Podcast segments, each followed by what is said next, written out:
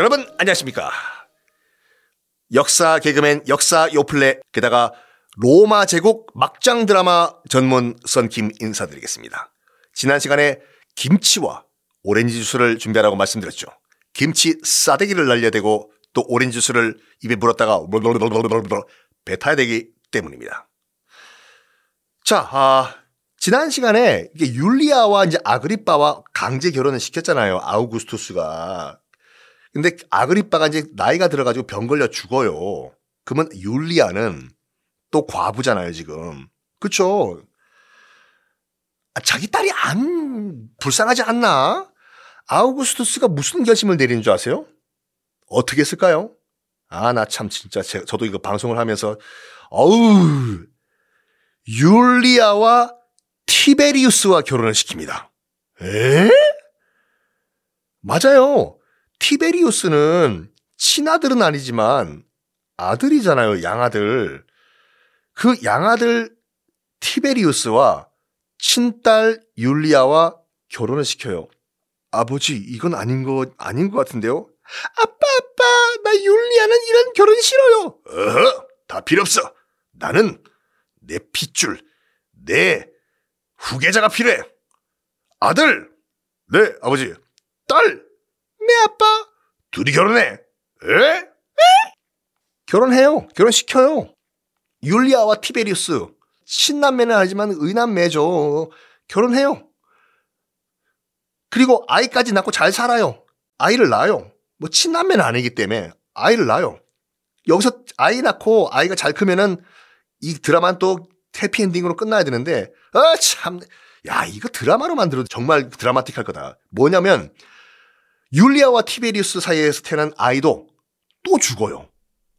이러면 사람이 미치죠. 실제로 율리아가 점점 미쳐가요. 아, 안 미치겠어요, 여러분? 아버지가 미친 거 아니에요, 지금요. 몇 번을 결혼시켜, 나를. 게다가 심지어 마지막엔 뭐, 의붓 오빠랑 결혼시켜? 게다가 또 기껏 그래 좋아 오빠랑 결혼해서 애가 태어나요. 근데 애가 또 죽어요 자기 자식이 미칠 수밖에 없죠. 그래서 정말 다 실질적으로 미쳐요. 다 때려 부수고 와, 광 우리 아들 살려내. 어 그러니까 티베리우스가 그 지금 남편이죠. 집 나가버려 티베리우스가. 율리아는 그때부터 진짜 막 가요. 미친 다음에 남편 집 나갔지 않습니까 티베리우스가. 젊은 남자들과 매일매일 놀아나요. 파티, 파티. 완전 난장판 파티요. 내가 누군지 알아! 어? 이 나라 황제 딸이야! 남편? 남편 집 나갔어! 놀자! 근데, 아, 그 기억나십니까? 자기 아버지 아우구스투스가 뭘 만들었다고 말씀드렸습니까? 여러 법 가운데서 간통법을 아버지가 만들었잖아요. 거의 인류 역사상 처음으로 간통죄 법을 만들었지 않습니까? 법은 법이에요. 자기 딸도 적용이 돼야 돼요. 간통이잖아, 지금 율리아가요. 물론 우리나라에는 현재 간통죄가 폐지가 됐습니다만 아버지도 어쩔 수가 없어요. 자기가 만든 간통죄? 자기 딸이 걸릴 줄 어떻게 알았나. 지금 율리아는 난장판 파티 맨날 젊은 남자들과 놀아나면서 바람을 피는 거예요. 간통이에요, 간통. 어쩔 수 없이 율리아가 간통죄에 걸려가지고 외딴 섬으로 추방이 됩니다. 가가지고 거기서 쓸쓸히 또 죽어요. 율리아가. 와, 이 뭐, 불쌍하죠, 솔직히. 뭐, 율리아도 불쌍하고, 아우구스투스도 불쌍하고, 다 불쌍해. 이제 아우구스투스는 초이스가 없어요. 후계자. 후계자 누구밖에 없어요? 그렇게 절대로 후계자로 인정을 안 하고, 안 하고, 안 하고 했던 티베리우스밖에 없잖아요. 티베리우스. 이젠 근데 초이스가 없어요. 별의별 이상한 짓거리를 다 해봤지만 친남매끼리 결혼을 시켜버리고 다 했는데 안 돼요. 티베리우스밖에 없어요. 생각을 했겠죠. 이제 아우구스투스가 얘밖에 없다. 그래. 신의 뜻인가 보다. 티베리우스 네가 네가 후계자 해야 될 것 같아. 근데 참 그냥 쿨하게 그러면 그냥 후계자 자리 주면 될 건데 조건을 달아요. 조건. 조건을 다는 게 뭐냐면 너 이리 와봐 티베리우스. 네 아버지. 그래 내가 이 황제 자리 너한테 물려줄게. 단 조건이 있어. 어우 아버지 너무하신다. 거기 또 조건을 달아요. 조건 뭔데요? 네 동생 드루스수 있지. 알죠? 그 체코 프라하에서 강가에서 싸우다가 게르만족이랑 낙마 사고로 죽은 안타까운 내 친동생 드루수스. 드루수스 얘기는 왜 꺼내세요, 아버지? 내가 드루수스 이뻐했던 건 알지? 아, 알죠. 제가 되게 질투했어요, 그때. 아, 우리 동생만 너무 이뻐하셔가지고. 그래, 어쨌든 간에 내가 드루수스를 되게 이뻐했잖아. 드루수스의 아들이 있어요. 어, 있죠. 제 뭐 조카죠. 그래. 드루수스의 아들을 네 양자로 받아들여라. 네? 제 조카를 제 양자로 받아들이라고요? 그래. 그 조건 받아들이면 내가 너한테 후계자 줄게. 그래서 결국에는 이 조건을 받아들입니다.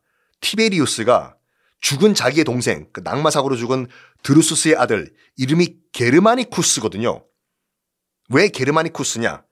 그 당시에 드루수스가 죽은 드루수스가 막 게르만족이랑 싸우다가 죽었잖아요. 승리도 하고 마지막에 게르만족이랑 그 프라하에 그 거기서 싸우다가 죽어가지고 게르만족과 싸우다가 죽은 영웅이다고 해가지고 그 아들 이름을 게르마니쿠스라고 지어버려요. 이름도 이름 나라 이름을 지어버린 거죠. 넌 이름이 김독일해. 넌 김영국하고 넌 김불란서해. 이렇게 된 거예요. 네 조카 게르마니쿠스를 네 양자로 받아들여. 그러면 내가 너한테 황제 자리 줄게. 콜? 어, 알았습니다. 뭐 어차피 뭐 내 불쌍한 조카 양자로 키우겠습니다. 콜 아버지 제가 게르마니쿠스를 양자로 받아들이겠습니다. 사인해 임마. 지장 찍을게요. 사인해 임마. 아, 사인 네. 콜. 그래 가지고 후계의 구도가 이때 정리가 돼요. 그 막장 드라마 다 찍으면서. 그러고 난 후 기원 후 예수님 태어난 후 기원 후 14년 서기 14년에 아우구스투스가 75살로 세상을 떠납니다. 난 죽는다. 이제 티베리우스 너 황제 잘해. 꼴까닥. 근데 아우구스투스가 솔직히 막판에 이제 후계자 문제 때문에 이게 막장 드라마는 좀 찍었지만 업적들은 많아요.